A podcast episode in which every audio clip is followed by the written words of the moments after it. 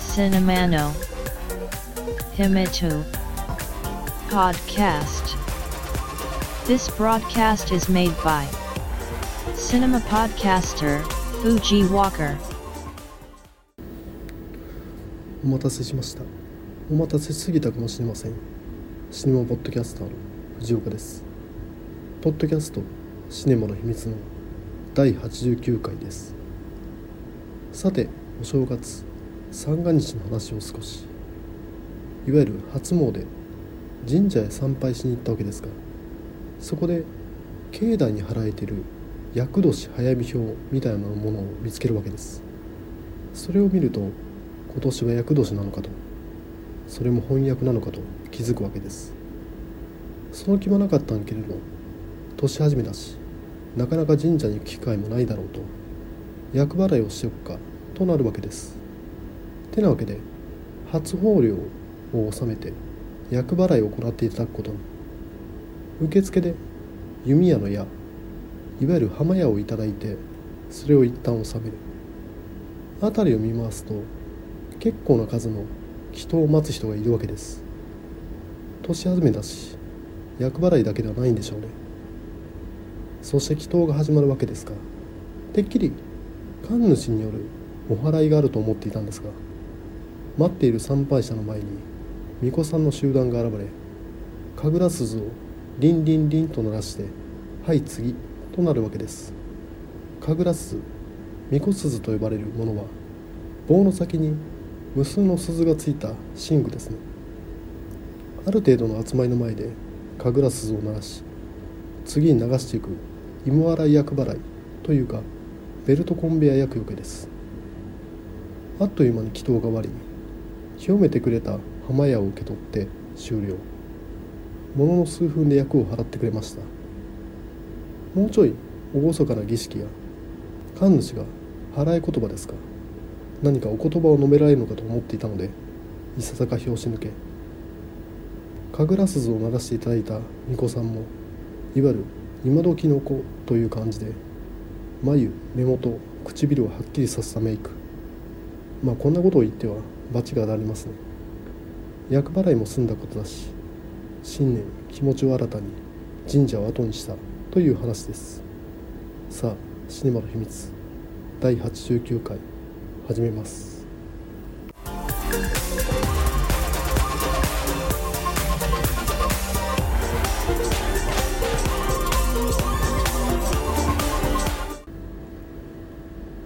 回紹介したい映画は「男はつらいよ。おかえり寅さん」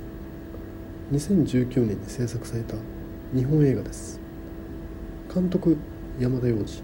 主演渥美清による。日本が誇るべき映画シリーズが映画「男はつらいよ」シリーズ。その作品数はギネス世界記録にも認定されたほど。毎度ヤシ敵屋の車虎次郎こと寅さんが日本全国を旅しマドンナに恋をし生まれ故郷の東京は葛飾柴又で暮らす妹さくらに報告。柴又界隈は大騒動になるも恋敵に奪われる。寅さんが家庭の事情を察して身を引くなど恋に敗れては妹さくら以下柴又界隈に悪態をついてまた旅に出る。こんな大いなるマンネリズムとても良きフォーマットを48作続けたのが映画「男はつらいよ」シリーズ。全盛期は年間4本制作。末期でも年間1本と今では考えられない制作スタイルを可能にしたのがいわゆる撮影所スタイルで分業によって次から次へと映画が完成していく大量生産大量消費のシステム。この恩恵を最も受けたのが映画「男はつらいよ」シリーズでありその作品数からも当時の日本国民に愛されていたのが分かります。また1969年公開の第1作からシリーズ休止作となる1995年公開の第48作まで26年間その当時の日本の風景文化がそっくり残っている作品ともなっていてその時代が知りたければ映画「「男はつらいよ」シリーズを見返せばいつでも参照できるといういわゆる戦後文化風俗史にとっても極めて重要な稀な映画史実もなっているわけです。そしてこの映画の成功体験があったからでしょうね。寅さんの制作配給会社である松竹は寅さんと並行して西田敏行三國連太郎ダブル主演の映画「釣りバカ西」シリーズを開始。この作品は全22作。後に浜田学主演でのテレビドラマ化など成功したもののその後が続かない。松竹は映画「築地魚華館三代目」や映画「武士の家計簿」映画「武士の献立」などいわゆる人情喜劇路線の長期シリーズを企画公開するも観客に受け入れられたとはならず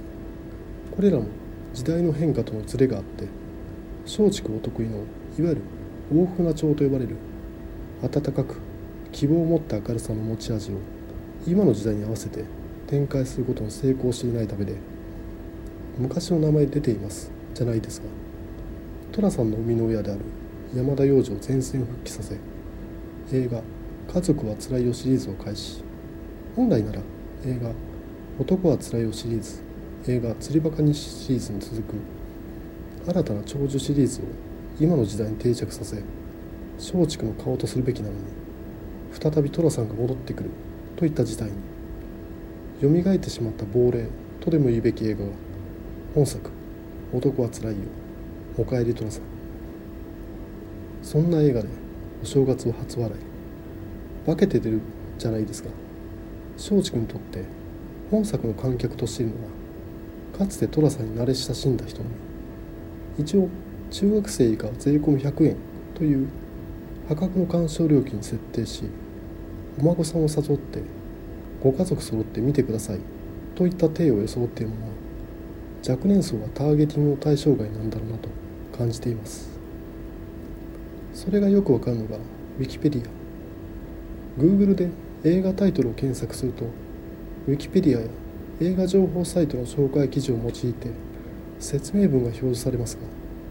本作「男はつらいおかえり父さん」を検索すると説明文が Wikipedia 英語版からの引用かつ英語の翻訳文おかしいなと思い説明文を開いて記事内の言語を見ると Wikipedia 日本語版には該当記事が存在してないものよ。現在公開中の映画でありシリーズ開始から50年目の50作目とはいうものの何とも寂しい事態。毎年お盆と暮れの興行は日本人の風物詩国民的映画とされた映画の最新作にウィキペディアの日本語記事がない。いわゆるデジタルネイティブと呼ばれる若者が自発的に見に来る機会を奪っていますし英語版の記事しかないため下手すりゃ外国映画と思う人も出てくるんじゃないのと。ミスター・タイガーホームカミングみたいな。さて本作。男はつらいおかえりとさんそのお話はというと映画情報サイトの映画 .com によるとこんな感じ。柴又の帝釈天の参道にかつてあった団子屋車屋は現在はカフェに生まれ変わっていた。その裏手にある住居で車虎次郎の甥である三尾の妻の七回忌の法事で集まった人たちが昔話に花を咲かせていた。サラリーマンから小説家に転身した三尾の最新作のサイン会の行列の中に三尾の初恋の人で結婚の約束までした泉の姿があった。泉に再会した三尾は会わせたい人がいると泉を小さなジャズ喫茶に連れて行く。その店はかつて虎次郎の恋人だった。リリーが経営する喫茶店だった。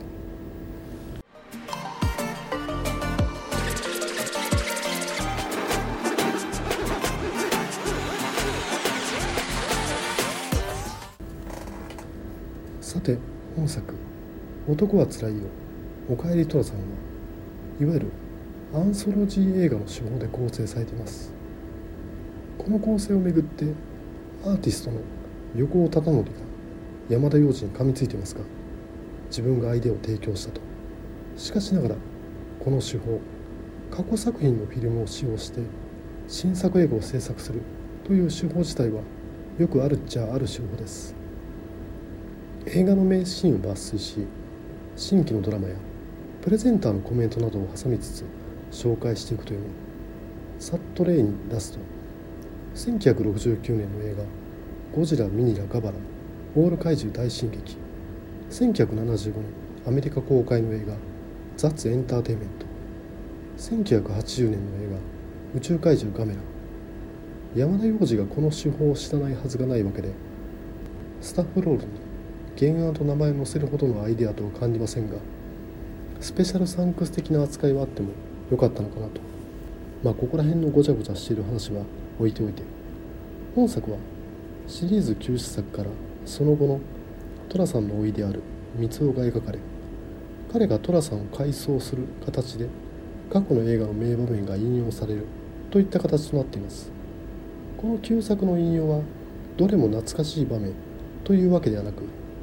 いわゆる寅さんを演じる渥美清が健康を害してしまいシリーズ末期甥の三尾に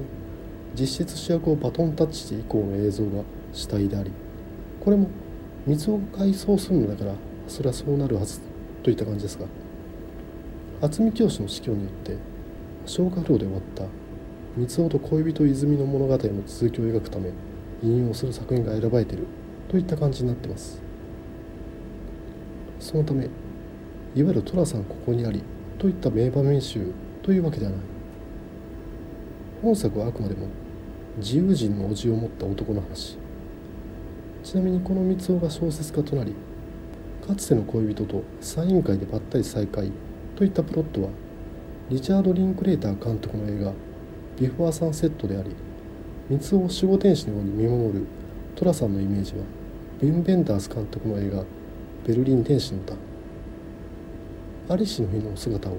映画フィルムの形で回想し涙ぐむというのはジョゼッペ・トンナトーレ監督の映画「ニューシネム・パラダイス」映画「男はつらいよ」シリーズ以外にもさまざまな映画を引用し追憶とでもいいんでしょうかね本来はプログラムピクチャー娯楽作品であった映画「男はつらいよ」違う映画の文脈にポンと投げ込んだ印象そのため寅さん映画の新作というよりはヨーロッパの香り漂う大人の恋愛映画みたいだなと感じました。シネフィルがよく言うことに山田洋次は恋愛が描けないというものがありますが本作はそこら辺のトゲを自分で抜くというか真正面から取り組んでいるんだなと面白いかどうかは個人差があると思うんですが寅さんチルドで三尾が寅さん的に行動した結果恋愛においては寅さんとは違う結論に至るという話の展開はとても楽しめました。これもまあ別の映画のように見えるといった大きな要因ですがしかしこれ本作「男はつらいよ」おかえり寅さんで初登場する三尾の娘ゆりこの子をもっと生かせなかったのかなと。通常こういった過去の体験人生を追走するお話って自身の内面に問題を抱える青年が主人公として設定され家族のルーツをたどることで自身の問題を解消する。それが基本フォーマットだと思うんです。ねこの場合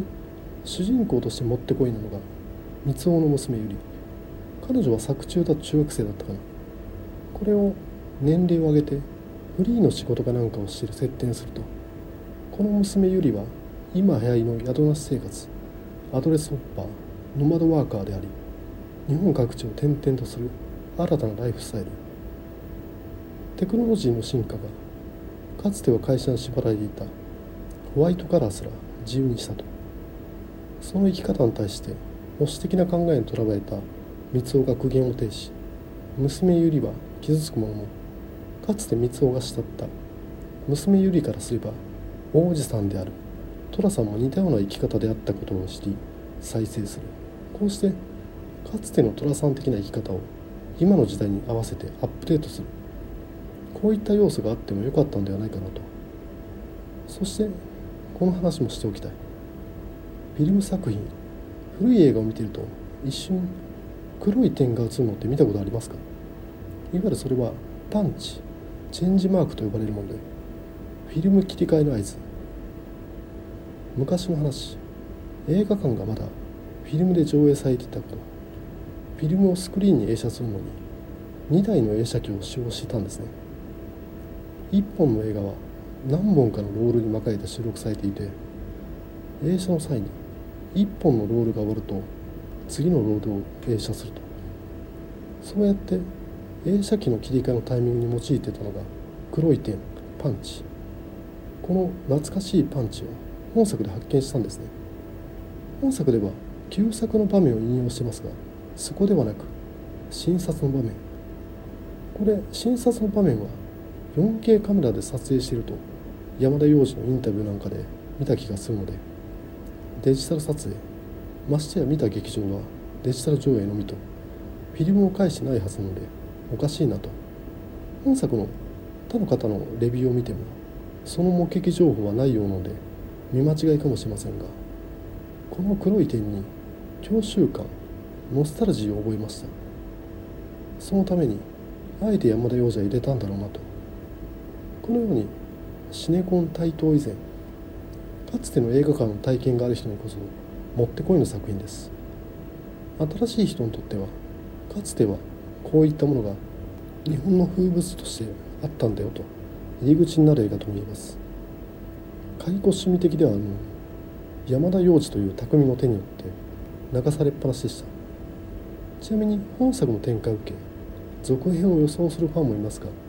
まあ山田洋次は取る気はないでしょうしあったとしてもそれはもう寅さんと呼べないシリーズでしょう本作おすすめです Podcast. Shinema no himi tu. Wo. Ki e terio. To itako awo. Apple Podcasts no. Review ya. Twitter. To ita. Social networking service day. Ar get take ta di tally. Come so yago e ken. Domata shiwo. Apple Podcasts. Sisabu arogu no commento. Tumblr. No mail form. Twitter. Account. At Cinemana Himitsu ni. Oyo se tata kiruto. Sai wari death. Omachi shiteg ali mas. こんな感じで「 男はつらいよ。おかえり寅さん」紹介させていただいたんですがどうでしょう？おととし金融商品取引法違反の容疑で逮捕され保釈中に逃亡した元日産 CEO のカルロス・ゴーンの話を少し。昨年末カルロス・ゴーンは無断で日本を出国。トルコ経由で国籍のあるレバノンに入国し全世界に声明を発表。年明けレバノンにて自身がなぜ逃亡に至ったのかを記者会見を開いて説明。メンツを潰された形の日本はレバノンに対して容疑者引き渡しの交渉に入っているというのが大まかな流れでこのゴーンが年明けに開いた記者会見に招かれなかった日本メディアを対象としたインタビューでゴーンが一連の逃亡劇の映画化を狙っていることが明らかになってます。東京都内の自宅から新幹線で大阪に移動。音響設備の箱に隠れ関西国際空港からプライベートジェットで出国。この映画化というのが個人的な注目ポイントでこの逃亡劇でゴーンは手引きし元グリーンベレータとかの経歴を持つ軍事警備会社いわゆる戦争の犬に億単位の報酬を用意しまた何十億という保釈金を取り上げられたわけです。いわゆる金がかかったわけですがこれをネタ元として映画化すればそれが今流行りのネットフリックスなどの配信系従来の劇場公開でもそうでしょう。カルロス・ゴーンのもとに原作料みたいな感じでお金が入るんでしょう。場合によっては興行収入からパーセンテージのキックバックなんかもオプションでつけるやもしれません。それはハリウッド映画ですから結構な金額でしょう。使った分の元は取れるのかな。そこは分からないですがまあお金は入るでしょう。頭のいい人は違うなと。どんな逆境でもビジネスチャンス。お金の匂いを嗅ぎ分ける。そしてこれ映画化の相談を行ったと言われるハリウッドのプロデューサーがジョン・レッシャー。メキシコの映画監督であるアレハンドロ・ゴンザレス・イニャリトと組んだ。2014年の映画「バードマンでアカデミー作品賞を受賞。あとあのデビッド・エア監督の映画「エンド・オブ・ウォッチ」を制作したいと。ジョン・レッシャーはなかなか凄腕のプロデューサーです。実際に映画化するとなったらゴーン役には容姿がそっくりなミスター・ビーンことローマン・アトキンソンが予想されるわけですがゴーンが記者会見で妻のために逃亡を決意したと。愛のために行動する人といったイメージを出してきているので個人的には映画「英国王のスピーチ」などのコリン・ファースがそのイメージと合致しそうなのでコリン・ファースありえるなと。そしてこれ軍事警備会社不可能と呼ばれるミッションをインポッシブルにしたグループ。個人的にリーダーには世界一運の悪い男ことブルース・ウィリスを推したいのと昨今の情勢の流れとして多様性を重視。黒人ヒスパニックチャイニーズ女性と国際色バラエティ豊かな面々となるんでしょう。それがミスター・ゴーンを救出するため不思議の国日本に潜入。色仕掛けやら最新テクノロジーを用いて脱出ルートを選定。いわゆるケイパーものですよ。そしていざ実行となるわけですかハリウッドの映画人ですから出さざるを得なくなるのが忍者。日産が雇った忍者が邪魔してくる場面は必須ですね。映画「ウルヴァリン侍」じゃないですか。大阪へと移動する新幹線の車内や車外で軍事警備会社の面々と忍者の一大バトルシーンがあるでしょう。もちろん JR 東海がそんなゴーンの映画に協力するわけもないので韓国の KTX か台湾高速鉄道での撮影となり我々からすると珍妙な場面となるのは必須。カルロス・ゴーンの行動は非難されてしかるべきですがこの映画化というポイントにおいてはただの映画好きにとっては奇妙な日本描写満載のいわゆる黒色映画となりそうな予感がして楽しみであったりします。まあふざけた話なんですけどね。さあこれで今回の配信は終わりですか第89回が最終回にならないことを願ってます。聞いていただきありがとうございました。繁栄と長寿 Shinema no Himi 2 Podcast Tuki ni Sun Kite Kokshu Makio B Hai Shin Bat Kunan Bar Wo Mixcloud Ni Tag Hai Shin Chu